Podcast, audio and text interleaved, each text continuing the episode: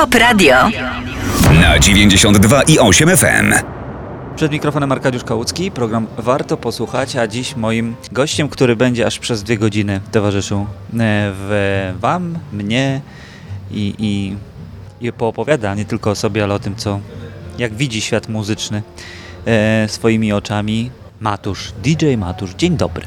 Dzień dobry, witam. Od kiedy panuje i obowiązuje nazwa DJ Matusz e, tak oficjalnie? To znaczy, y, nigdy nie, nie, nie myślałem o takim sformułowaniu, że panuję, natomiast y, jako DJ to oczywiście chciałem być y, zawsze. Natomiast jeszcze od, od tak zwanej podstawówki myślę, że takim początkiem, który sobie gdzieś tam zawsze obieram, to jest rok 90, czyli jak kończyłem właśnie podstawówkę, szedłem do liceum i gdzieś już zaczynałem, to jeszcze w szkole podstawowej grać jakieś różnego rodzaju imprezy andrzejkowe i, i szkolne, natomiast no, faktycznie gdzieś zacząłem próbować w szkole średniej i, i gdzieś już w tych okolicach roku 90 grać w różnych miejscach w mieście, gdzie się uczyłem, czyli w Zielonej Górze. Także rok 90 to myślę, że to jest takim, takim przełomowym dla DJ-a Matusza, ale to e, ma, Matusz jako Matusz, to myślę, że gdzieś tak 20, gdzieś 92, 93 rok wiązało się to z tym takim moim, pseudo, e, takim moim przezwiskiem, pseudonimem szkolnym i, i wtedy właśnie Matusz jako DJ, myślę, że to od wtedy. Będziemy dzisiaj mówić o, o tym, kim jest DJ,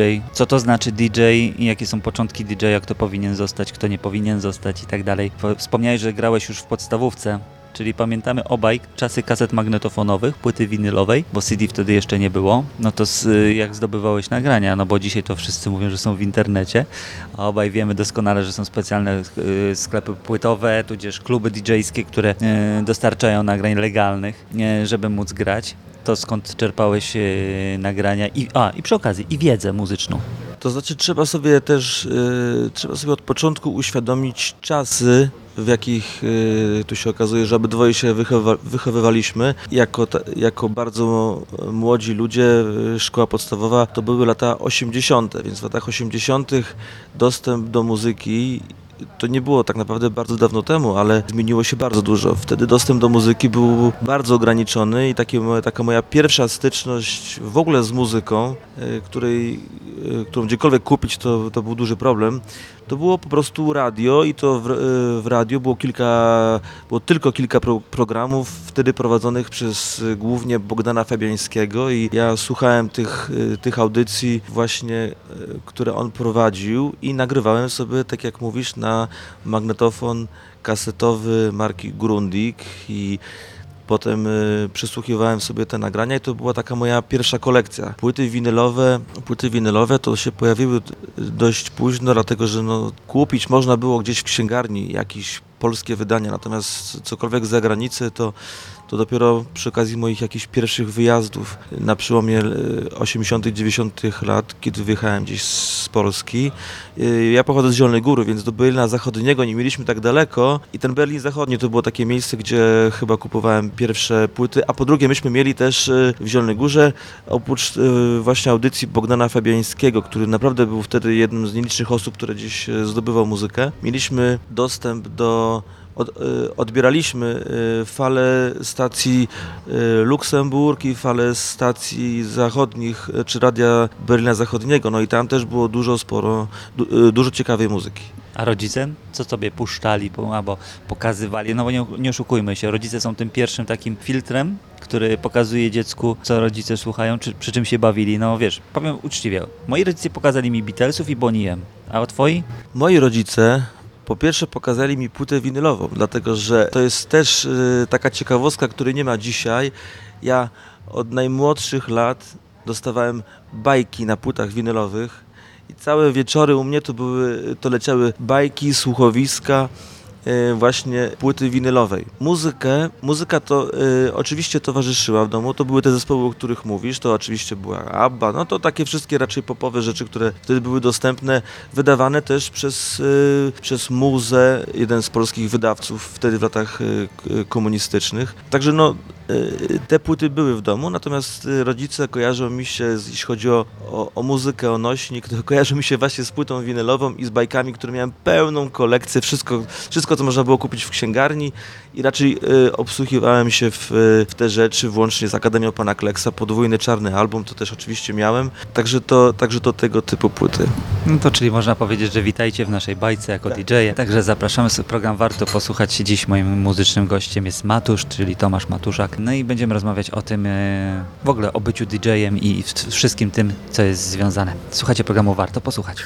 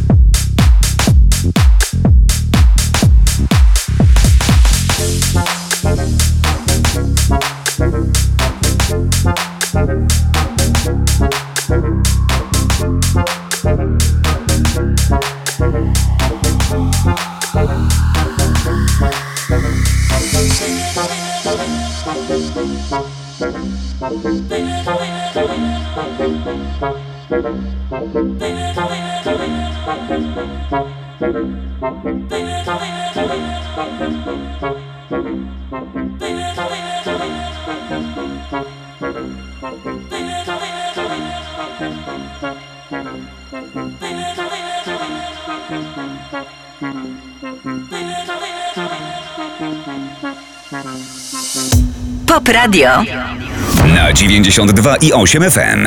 Przed mikrofonem Arkadiusz Kałucki, program Warto Posłuchać, a dziś moim gościem, który przez dwie godziny będzie towarzyszył e, i mnie, i Wam w programie warto posłuchać jest Matusz, czyli Tomasz e, Matuszak, DJ, e, producent, dzisiaj remixer też, ale o tym wszystkim, co jest dzisiaj, to będziemy rozmawiać w drugiej godzinie programu Warto posłuchać, natomiast pierwsza godzina będzie taka troszeczkę sentymentalna. Od czego się zaczyna? No dobrze, to mm, odwieczne pytanie młodych ludzi, jak zostać DJ-em? Trzeba gdzie się zgłosić? Gdzie, kto był twoim takim e, e, o- osobą, która, która, że tak powiem, wprowadziła ciebie w tajniki bycia DJ-em, ale już tym profesjonalnym? Nie mówię o tym, bo powiedziałeś w pierwszym wejściu antenowym, że grałeś imprezy tam szkolne, jakieś Andrzejki, jakieś takie małe imprezy, no to tutaj sam, tak? No ale tutaj doszła, płyta winylowa i no i co? Kto, kto, kto uczył miksować? No i właśnie y, tu jest taka ciekawostka, bo na pewno nie, nie wiem, czy dużo ludzi sobie, znaczy, y, czy dużo ludzi sobie zdaje z tego sprawę. Lata 80. i miksowanie w ogóle z płyt winylowych to była praktycznie abstrakcja, to bardzo mało, to, to raczej, raczej prezenterzy puszczali tą muzykę. I teraz y, znowu wracając do audycji Bogdana Fabiańskiego, on miał coś takiego, jak bardzo często włączał y, regularnie, były takie audycje i w tych audycjach grano były max mixy albo bolero mixy. To były takie, bolero mixy to były włoskie mixy, natomiast max mixy y, dwóch Hiszpanów robiło takie, takie kolaże, miksowali. Ja wtedy nie wiedziałem, jak to dokładnie wygląda. Dowiedziałem się dopiero dużo później, że oni w studio cieli, cieli taśmy, nagrywali, podkładali, łączyli te nagrania i to było takie szaleństwo. Wszystko się szybko zmieniało, miksowało. Ja słuchałem tego. Tak naprawdę zastanawiałem się, jak to zrobić. Miałem szpulowy magnetofon. To, co teraz mówię, to są jeszcze lata e, podstawówki, czyli jakiś 88 rok. I zastanawiałem się właśnie, jak takie miksy robić. I próbowałem sobie coś w domu na, na tą modłę, że tak to ujmę, robić. Natomiast y, no nie miałem ani takiej wiedzy, ani technicznych możliwości. I naprawdę pytasz się, gdzie się zgłosi, gdzie... Ja się nigdzie nie zgłaszałem. Niestety to były takie czasy, że się nie było gdzie zgłosić, nie było YouTube'a, gdzie to podpatrzeć, yy, nie było kogo, Kursów. nie było kursów, nie było kogo podpatrzeć. Naprawdę, no, miałem to szczęście czy nieszczęście, bo jeżeli się uczysz coś od samego początku samemu i odkrywasz to, to poświęcasz na to więcej czasu, musisz mieć dużo samozaparcia, żeby gdzieś dążyć do, do tego celu. No i po prostu ja zgłębiałem to jakby te, te tajniki miksowania we własnym zakresie. Naprawdę na zasadzie, no dobra, mam gramofon, na początku to był jeszcze gramofon, jeden to był Arturia, drugi chyba jakiś Grundig, czyli takie jakieś zwykłe paskowe polskie y, wytwory. I naprawdę na zasadzie, to dobra, to teraz jak to zrobić, to trzeba chyba popchnąć trochę szybciej albo troszeczkę zwolnić, o, to chyba, to chyba działa. No i na takiej zasadzie dochodziłem, jakby odkrywałem Amerykę, którą pewnie już w Ameryce odkryli dużo lat wcześniej, ja to odkrywałem e, po raz, e, po raz kolejny i w ten sposób się uczyłem e, techniki miksowania, także, także to były moje początki. Niestety nie miałem możliwości żadnych kursów obejrzeć, ani, ani zobaczyć, ani w takich kursach uczestniczyć. Dopiero kilka lat potem miałem okazję już prowadzić takie kursy, także to było na takiej zasadzie. No to już troszeczkę przeskoczyłeś, bo jeszcze y, muszę tutaj wspomnieć o jednej rzeczy a propos miksowania. No to jeszcze, jak powiedziałeś o tym, że takie miksowanie jakieś dzisiaj to była bajka. To miksowanie było jeszcze o tyle utrudnione, że jeszcze trzeba było przez mikrofon troszeczkę popracować. Trzeba było jeszcze po, po, po, powiedzieć coś do ludzi, co się gra, dlaczego się gra, czasami. Mówię, to, to, to, to, to też jest ważne. Praca DJ zupełnie inaczej wyglądała niż wygląda dzisiaj. Ja mu dlatego mówię, że chcę w pierwszym wejściu teraz, żebyśmy troszeczkę powspominali i twoją drogę przy okazji, jak to wyglądało. Jak ty sobie radziłeś z mikrofonem w takiej sytuacji? Byłeś jakiś gaduła, czy raczej wychodzi z założenia takiego, który czasami jest na kursach DJ-skich mówiony, że jak nie wiesz, co masz powiedzieć, to lepiej graj. To znaczy, ja podpatrywałem w kilku, w mieście, z którego pochodzę, dokładnie z Podzielnej Góry, z Bytom Odrzański. Tam był Dom Kultury, odbywały się oczywiście dyskoteki i rzeczywiście DJ-e czy prezenterzy, można to dzisiaj nawet nazwać tacy super wodzireje, używali dużo mikrofonu i powiem Ci szczerze, że ja nigdy, nigdy nie miałem, to znaczy nie to, że się boję e, mikrofonu, tylko jakby, jakby miałem w głowie zawsze to, że ta praca DJ-a u mnie była raczej w głowie powiązana ściśle właśnie z miksowaniem, z przekazywaniem muzyki, bardziej muzyka niż, e, niż e, zapowiadanie. Miałem też chęci zawsze do prowadzenia jakiegoś swojego programu w radio i tam oczywiście mikrofon byłby, byłby niezbędnym elementem i czymś, co być może wprowadzałbym e, w większym stopniu. Natomiast w tamtych czasach, gdzie mikrofon był nieodzowny, ja prowadziłem imprezy i grałem bez mikrofonu. Także, także to, to był zawsze jakiś taki klimat, który ja brnąłem no, i w tamtych czasach to było nie do końca dobrze widziane, a okazuje się, że dzisiaj, dzisiaj raczej już przez mikrofon mało kto mówi. Mimo tego, że na kursach są zajęcia z pracą z mikrofonem, bo nigdy nie wiadomo, kiedy którym momencie swojego życia, swojej kariery, nazwijmy to, staniesz i będziesz musiał po prostu coś powiedzieć, to żebyś wiedział, jak się masz zachować. Dobrze by było, bo musimy powiedzieć, że dzisiaj bardzo dużo będzie nagrań, e, oczywiście związanych z muzyką klubową, szeroko pojętą muzyką taneczną, house'ową, głównie, dlatego, że Matusz to jest przedstawiciel sceny house'owej. No to słuchaj, skoro jesteś dzisiaj moim gościem, to zapowiedz swój utwór, jaki byś chciał, żebyśmy teraz zagrali. Taki podsumowujący może na to, naszą takie pierwsze dwa wejścia antenowe. To znaczy mój czy... No twój, twój. Mój, dobrze, bo to jest tak, poszukowałem, pierwsze nagrania, które ja w, w ogóle produkowałem, to były, były raczej produkcje, których ciężko, ja, je mam na płytach winylowych, nie mam ich w tej chwili przy sobie i, y, i troszeczkę właśnie było mi szkoda, bo chciałem pokazać nagrania, które gdzieś powstawały w latach nawet 9, 6, 7, 8, to wtedy jeszcze z, z moim kolegą Michałem w Zielonej Górze. I szkoda, bo to były, to są fajne produkcje, tylko faktycznie ja wtedy wydałem takiego winyla z czterema nagraniami w 98 roku, szkoda, że go, że go tutaj nie mam, robiłem też remiksy dla tam, pamiętam, Magma, Aisha, dla kilku polskich wykonawców, robiłem takie klubowe wersje, to były jeszcze końcówka lat 90. i to, od czego byśmy y, zaczęli, to tak naprawdę od nagrania, które powstało w 99 roku, w 2000 je zmasterowałem, a zostało wydane dopiero w 2001 roku. Y, Jest, y, jeśli chodzi o tytuł, to nagranie jest dość znane, pewnie je znacie z, z wokalem bardziej, ale chciałbym zagrać y, pierwszą produkcję, pierwsze nagranie z, ze strony A z winyla Latino Live, Matusz Latino Live, Matusz Club, czyli ta pierwsza podstawowa wersja Latino Live. No to gramy. Gościem programu Warto Posłuchać jest Matusz. Gramy i do rozmowy powracamy po nagraniu, po kompozycji.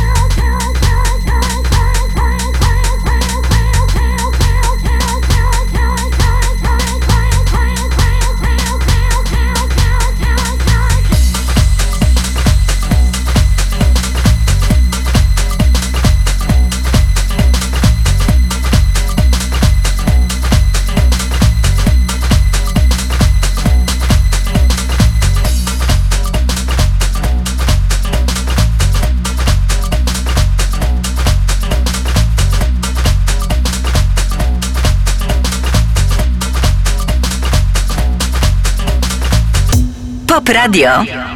Na 92 i 8 FM. Przed mikrofonem Arkadiusz Kałucki, program Warto Posłuchać, a wraz ze mną Matusz, DJ Matusz, z którym e, na razie wspominamy sobie, jak to kiedyś było, jak się zaczynało być, robić pierwsze kroki w kierunku bycia DJ-em. Repertuar na początku Twojej drogi, jak on się zmieniał, czy wraz, e, bo już, już bym chciał, żebyśmy odeszli troszeczkę od lat 80., a przeszli bardziej w końcówkę, w ostatnią dekadę XX wieku. Mm, Dostęp do Europy Zachodniej, do świata zachodniego, może tak, e, więcej dostęp, większy dostęp do muzyki. Jak się zmieniał Twój repertuar? Czy właśnie w związku z tym, że te granice się otworzyły, dostęp do muzyki był większy i Ty odkryłeś coś nowego, czy też już miałeś wcześniej w głowie e, zapamiętane pewne dźwięki i, i po prostu już tylko tym się kierowałeś? Zawsze gdzieś y, grała mi ta nutka muzyki funky, disco lat y, 70. i to były takie jakby na samym początku to były rzeczy, które czy one tak naprawdę towarzyszą, towarzyszą mi do dzisiaj. Także to jest ta muzyka, która gdzieś tam na przełomie 80., 90. lat y, była dla mnie y, takim y, wyznacznikiem tego, co fajne, tego, co taneczne. Natomiast oczywiście i w latach 80. i na przełomie pojawiały się jakieś tam, jakieś tam zespoły typu Technotronic, Pump Up The Jam, Inner City, Big Fun, pamiętam French Kiss, y, jak gdzieś usłyszałem pierwszy raz, to tak otworzyłem oczy, co to za nagranie, które się tak dzie- dzieją się, bo nie wiem, czy y, słuchacze kojarzą, Louis Louis, y, French Kiss, to, było, to był taki ewenement muzyczny, w którym nie było żadnego wokalu, nagranie przyspieszało, zwalniało, było takim dość sporym Zakaza, po pierwsze, już, to już uprzedzę troszeczkę e, twoją, twoją myśl, ale, ale chodzi o to, żeby, żeby ym, powiedzieć słuchaczom, to było nagranie jedno z nielicznych, które było zakazane tak naprawdę, żeby grać się w stacjach radiowych, bo tam jest głos kobiecy bardzo mocno sugestywny, który, tak jak mówiłeś, zwalnia, przyspiesza. Nagranie trwało 9 minut, jest oczywiście wersja radiowa, ale która zupełnie nie oddaje tego klimatu. Ten, popularność tego nagrania właśnie była w klubach dzięki właśnie tej wersji 9-minutowej, to, to musimy powiedzieć. Tak, tak. No zawsze radio to, to muszą być wersje skrócone i to zawsze nie jest do, dokładnie to samo. W każdym razie y, gdzieś słuchając y, nagrań tanecznych wyłapywałem coraz więcej tych nagrań właśnie typowo house'owych. Docierały do mnie takie nazwiska jak Marshall Jefferson, Frankie Knuckles i coraz więcej Świętej pamięci niestety. świętej pamięci, natomiast to jest rzeczywiście postać, która miała duży wpływ no, na początki muzyki house'owej. No i tak poznawałem sobie coraz więcej, y, coraz więcej tych, tych wszystkich nagrań. Todd Terry, Przepraszam, jeszcze tylko dopytam do tego, co, co mówisz. Mm, mówimy o chaosie. Jak wspomnimy sobie lata 90., oczywiście przede wszystkim w tym komercyjnym wydaniu liczył się Eurodance, rave przez chwilę, później techno weszło. Powiedz mi, czy jak grając im- imprezy wtedy, grając ten house, on nie był wtedy tak zrozumiały, może tak, popularny, natomiast e, bardziej liczyło się coś, co wszyscy znali, lubili, bawili się przy tym. Powiedz mi, czy ty grałeś czasami tak, takie rzeczy, byłeś zmuszony, czy też Nie. jednak starałeś się pokazać, że słuchajcie, jest jeszcze coś innego, też fajnego. Znaczy ja zawsze miałem nutkę edukacji w sobie i mam to do tej pory, bo to pokolenia jednak, które chodzą do klubu, one przychodzą i odchodzą i przychodzą nowe, mało wyedukowane i także ja tą rolę spełniam od zawsze. Nigdy nie miałem tak, nigdy nie grałem żadnego Eurodance'u. Zawsze w tamtych czasach pamiętam już przez y, Mariusza Dumę, przez Disco Mix Club ściągałem takie specjalne płyty z, z Wielkiej Brytanii i ze Stanów Zjednoczonych, takie specjalne promo. I tam nie było Eurodance'u, tam był bardzo fajny house, tam było y, dużo takich klubowych, y, klubowych wersji, także ja od początku starałem się lansować tego typu rzeczy. Oczywiście w Polsce na początku lat 90. edukacja muzyczna, szczególnie jeśli chodzi o, mu- o muzykę house, była no, na bardzo słabym poziomie, no ta muzyka w ogóle kiełkowała na świecie, także to, także to nie, ma, nie ma co mieć pretensji do tego, co się działo wtedy w Polsce, natomiast starałem się po prostu lansować ten klimat i jakby miałem, no miałem taką misję, że po prostu chciałem to robić. I wyszukiwałem też imprezy w Polsce, gdzie przychodzili ludzie na tego typu muzykę. Powstawały jakieś pierwsze, pierwsze festiwale, które gdzieś, y, gdzieś w Polsce można było, na których można było pokazać taką muzykę. Także to nie było tak, że ktoś mnie do czegoś zmuszał, bo to jest rzecz ostatnia, która, na którą bym się gdzieś zgodził. Wiadomo, publiczność, która jest mało wyedukowana, no zawsze będzie gdzieś oczekiwać tych znanych, y, oklepanych rzeczy. Natomiast no, mam nadzieję, że z tym się nie kojarzę i to nie ja. Jeszcze musimy powiedzieć, jeszcze zanim zagramy kolejne twoje nagranie, no to musimy powiedzieć, że no chyba każdy DJ wychowywał się na, na tym, na, że Mariusz Duma dostarczał płyty dla DJ-ów, bo to był pierwszy klub płytowy w Polsce oficjalny, legalny, który tłoczył płyty dla DJ-ów, bo, bo no nie oszukujmy się, ceny niektórych maxi singli były no, zabój, zabójcze. Natomiast tutaj e, ukłon w kierunku Mariusza, że, że po prostu stworzył takie kompilacje, składaki, które, które po prostu była kwintesencja tych najlepszych wersji i dzięki temu mogliśmy funkcjonować tak naprawdę i tutaj chwała za to. No tak, właśnie to, to jest to, co mówiłeś, skąd brać, mówię, to co nie, niektóre rzeczy, o których opowiadam, to naprawdę trzeba sobie zamknąć, zamknąć oczy i wyobrazić też tamte realia. To, co pytałeś, skąd brać muzykę, no wtedy nie ma co ukrywać, właśnie, że muzykę kupowało się i czekało z wytęsknieniem na paczki od Mariusza Dumy z Warszawy, które przychodziły z płytami winylowymi od razu już wtedy i, i to on dostarczał muzykę i od niego były te, te, te pierwsze płyty, które się, które się zamawiało i kupowało. Ja już pomijam fakt giełdy płytowej, słynnej giełdy płytowej w klubie Hybrydy w drugim, drugim kultowym miejscem e, w Polsce, naprawdę, no to tam, tam też była wymiana myśli, wymiana poglądów i, i kontaktów, e, i, no i kupowania właśnie płyt. Gościem programu warto posłuchać jest e, DJ Matusz, gramy kolejna jego produkcja, znana, lubiana, fantastyczna, houseowa. Gramy i do rozmowy powracamy po, po utworze.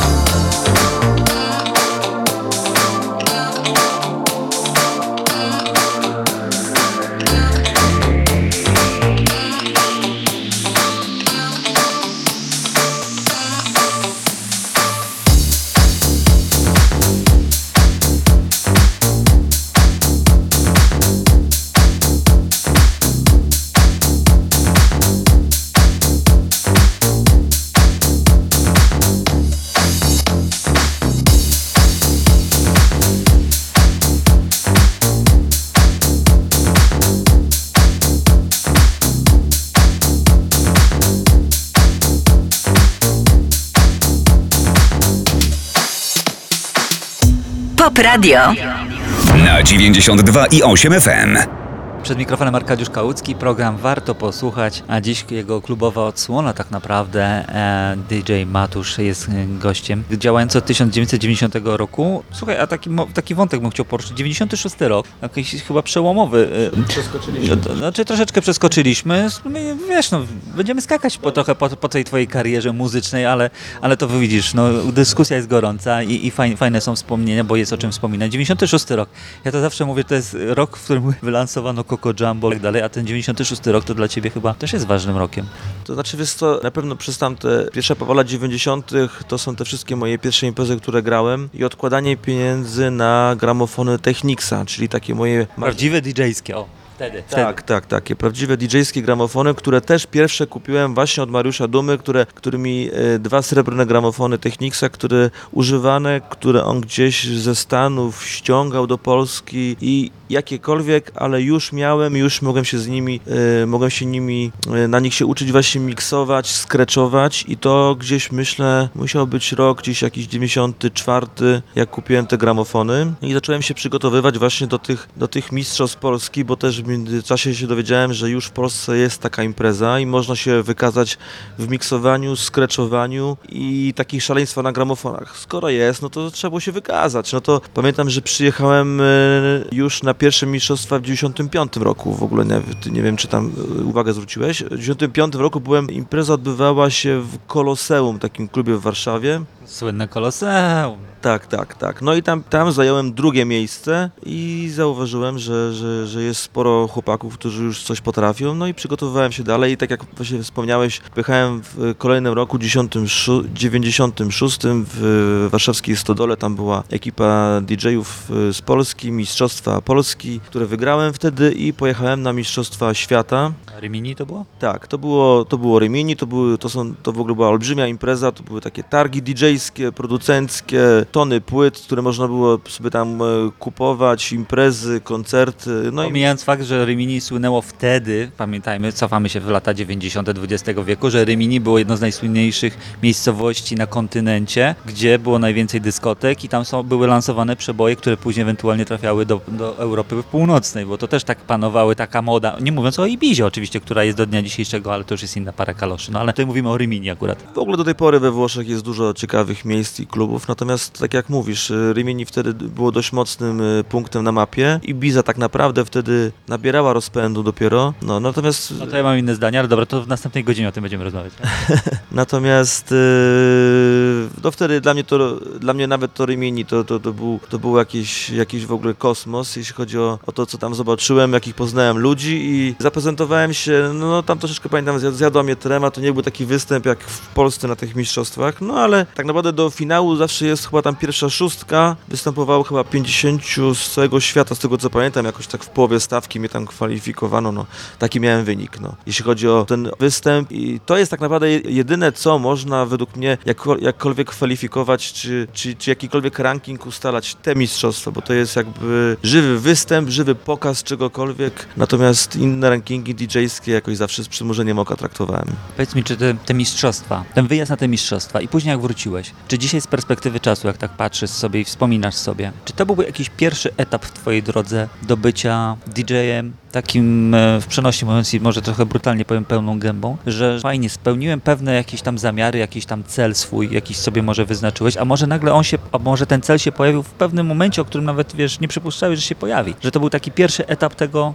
co dzisiaj mamy? To znaczy na pewno, y, wiesz, ja wtedy nie mieszkałem w Warszawie jeszcze, pochodziłem w sumie z niedużej miejscowości, w czasach kiedy, żeby się czegokolwiek tutaj nauczyć, to po prostu trzeba było, w sumie nawet nie wiem co w tej chwili, no to po prostu trzeba było na pewno bardzo mocno chcieć, nie, nie szukać, tak jak dzisiaj młodzi DJ pytają się właśnie, gdzie pójść na jaki kurs, gdzie, gdzie ktoś mi pokaże. Wtedy trzeba było po prostu dużo rzeczy samemu wymyśleć i mieć y, bardzo dużo w sobie chyba jakiejś chęci, pasji i żeby do, do czegokolwiek dojść. W każdym razie dla mnie na dzień dzisiejszy y, to, że wtedy mi się udało dojść y, tutaj właśnie w Warszawie i wygrać te mistrzostwa tak z perspektywy czasu, to w sumie zastanawiam się jak ja to zrobiłem. No ale udało się, pojechałem, Potem jeszcze kilka razy startowałem na tych mistrzostwach. Raz byłem, y, y, rok później startowałem jeszcze na mistrzostwach, byłem, miałem, zdobyłem drugie miejsce i na pewno to, na pewno to, to był taki moment, kiedy faktycznie gdzieś tam się potwierały y, różnego rodzaju furtki. Między innymi pamiętam na tych mistrzostwach, kiedy wygrywałem, pojawił się menadżer Leroya i oni mnie, pamiętam, spotkali się ze mną i jeździłem potem na koncerty z Leroyem, skreczując mu podczas jego koncertów i skreczując do, do dwóch płyt, y, które, y, które wydał i to były jakieś kolejne rzeczy, które, które gdzieś tam y, wzbogacają moje doświadczenia życiowe, także 96, 7, 8, 9 to był, 96 to był taki początek właśnie po tych mistrzostwach współpracy z Leroyem, natomiast ja bardzo mocno zacząłem w Warszawie szukać miejsc i klubów, z którymi zacząłem współpracować pod kątem imprez klubowych, house'owych, których się okazało, że było coraz więcej. I to był taki moment, kiedy naprawdę w Polsce zaczęło się coraz więcej dziać. I ten, ten rok jakby się bardzo fajnie wpasował w to wszystko, co zaczęło się w kraju dziać w tym, tym czasie. Fajnie poruszyliśmy w tym, w tym jednym wejściu, poruszyliśmy dwie ważne osoby. Mariusza Dumę, którego pozdrawiamy oczywiście bardzo serdecznie. No i teraz aktualnie posła Leroya. No, także też pozdrawiamy Piotrka, bo wcześniej, kiedyś zanim był Leroy, to był przecież PM Kulli. Także też pozdrawiamy e, Leroya. Gramy teraz DJ Matusz zagości w programie Warto Posłuchać, jeżeli chodzi o, o stronę muzyczną, bo teraz przez, przez chwilę porozmawialiśmy, pogadaliśmy, więc czas na muzykę. Także słuchajcie programu Warto Posłuchać.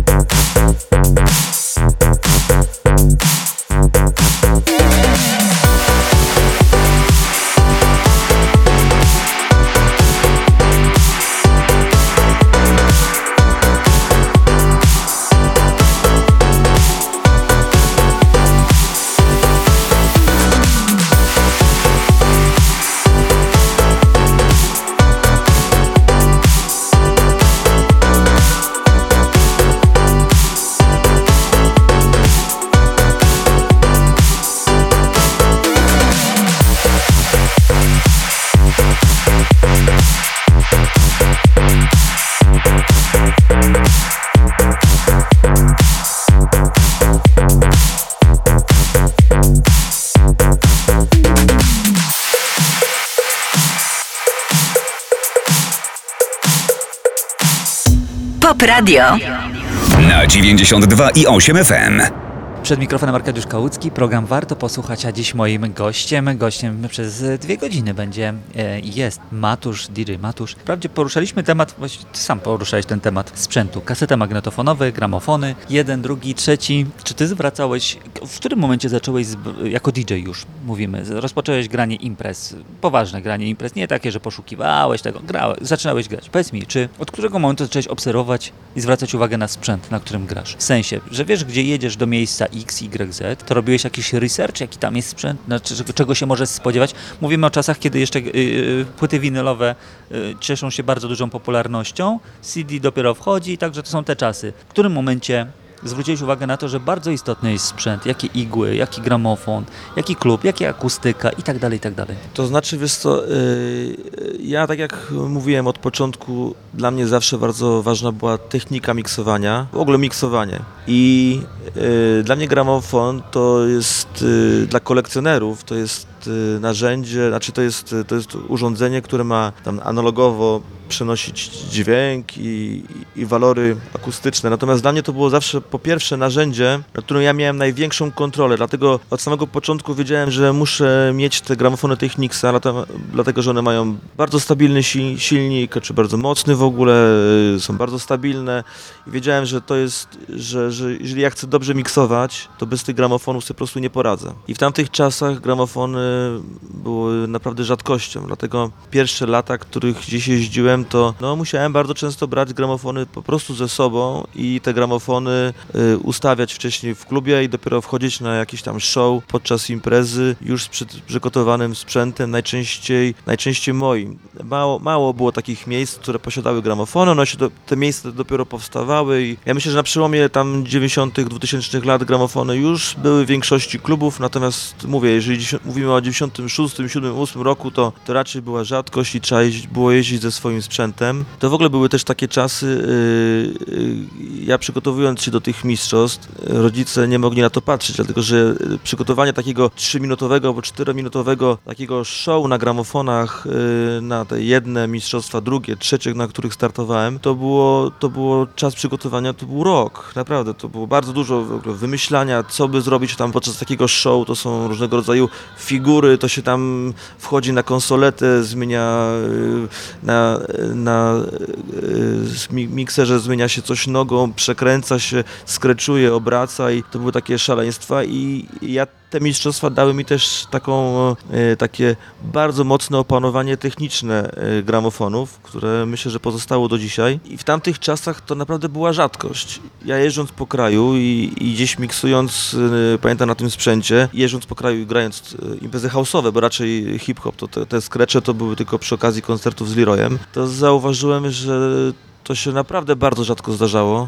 To trzeba powiedzieć sobie szczerze, że to się bardzo rzadko zdarzało, żeby ktokolwiek sobie radził ze znalezieniem frazy na gramofonach i wmiksowaniem we frazę, a już w ogóle bardzo rzadko, żeby ktoś miksował i to, żeby to się nie rozjeżdżało wszystko. To było naprawdę bardzo rzadka sytuacja i było takich DJ-ów bardzo, bardzo mało, a już z, tamtego, z tamtych czasów, którzy jeszcze grają, to myślę, że to jest kilka osób. No, także to jeśli chodzi o, o, o sprzęt, tak? Jeszcze o, słuchawki. Pamiętasz swoje pierwsze słuchawki, które za zabrałeś na imprezę? Pierwsze słuchawki to były Jeszcze przepraszam, jeżeli chciałbym, żebyś y, oprócz tego, że na swoim przykładzie powiedział to, jak to ty widzisz dzisiaj. To jest bardzo indywidualna sprawa, słuchawki. E, firma, e, nie chciałbym, żebyśmy mówili firmami, tak? Ale chodzi mi o to, że po prostu no, każda firma dzisiaj, dzisiaj jest ich pełno i, ma, i zatrzęsienie jest tych słuchawek. Natomiast no, nie wszystkie nadają się do tego zawodu, e, do którego e, jesteśmy przyzwyczajeni. To znaczy, ja ci coś powiem. E, Słuchawki, e, jeżeli mówi- mówimy od samego początku tych, tych czasów, takich tam powiedzmy lata 90., to tak naprawdę to trzeba było się cieszyć, że się ma jakiekolwiek słuchawki, które nie wyglądają jak, jak, jak jakiś wytwór ko z kosmosu e, i są nie za duże, ale żeby można było na nich, ja już nawet nie pamiętam, co to były, jakie to były pierwsze słuchawki. Wiem na pewno o jednej rzeczy, że te mistrzostwa, na których się, wiadomo, pierwsze gramofony Technicsa i mistrzostwa, na które ja pojechałem w 96 roku, mistrzostwa były w początku czerwca, to pamiętam, że na tych mistrzostwach takie nagrody pocieszenia były rozdawane pierwsze w historii słuchawki Technicsa, które ja dostałem, które dopiero wchodziły do sprzedaży w październiku albo w listopadzie 96 roku, także najprawdopodobniej jestem posiadaczem pierwszych słuchawek Technicsa, jakie były w Polsce dostępne, bo one były, tak jak mówię, dopiero pół roku potem dos, dostępne w sprzedaży i to był przełom, dlatego, te, że te słuchawki są naprawdę kultowe do dzisiaj. One się zmieniły, jeśli chodzi o brzmienie, to dużo się nie zmieniło, one się zmieniły tylko tam pewne rozwiązania, dlatego, że tam kabelki gdzieś tam się przecierały, natomiast jak ja je ubrałem, na, e, zacząłem używać, no to to był kosmos, jeśli chodzi o jakość i wykonanie pod kątem właśnie miksowania, DJ-owania, one miały takie fajne tam się tak przekręcały. No, to jeśli chodzi o słuchawki, to, to myślę, że, że i dlatego e, przez kolejne 10 lat używałem ciągle tylko tej firmy. Dobra, to na zakończenie pierwszej godziny programu warto posłuchać i naszej rozmowy, pierwszej części naszej rozmowy. Wybieraj nagranie, które zagramy. Jakbyś to, co byś, co byś zaproponował? No to możemy zagrać, e, możemy zagrać na przykład e, nagranie, które przeskoczymy troszeczkę o 10 lat potem, w, w rozmowie jeszcze do tych czasów dojdziemy. 2009 rok wyprodukowałem takie coś jak, takie nagranie jak Party Time, które dotarło do pierwszej dziesiątki sprzedaży listy Beatport. To w tamtych czasach, a nawet i w tych, to nie jest taka częsta sprawa, żeby polscy producenci dotarli tak wysoko. Jestem z tego dumny. No dobrze, to jak tak było, to się przekonajmy, jak było i jak jest. DJ Matusz jest gościem programu Warto Posłuchać i do rozmowy powracamy w drugiej godzinie programu Warto Posłuchać.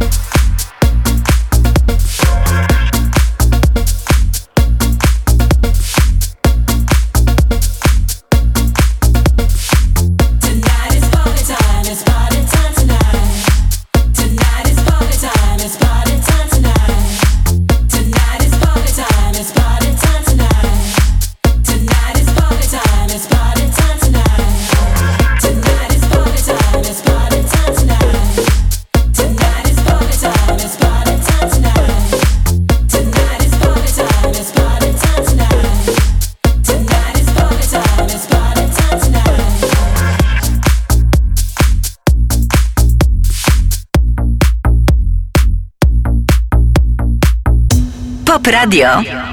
Na 92 i 8 FM.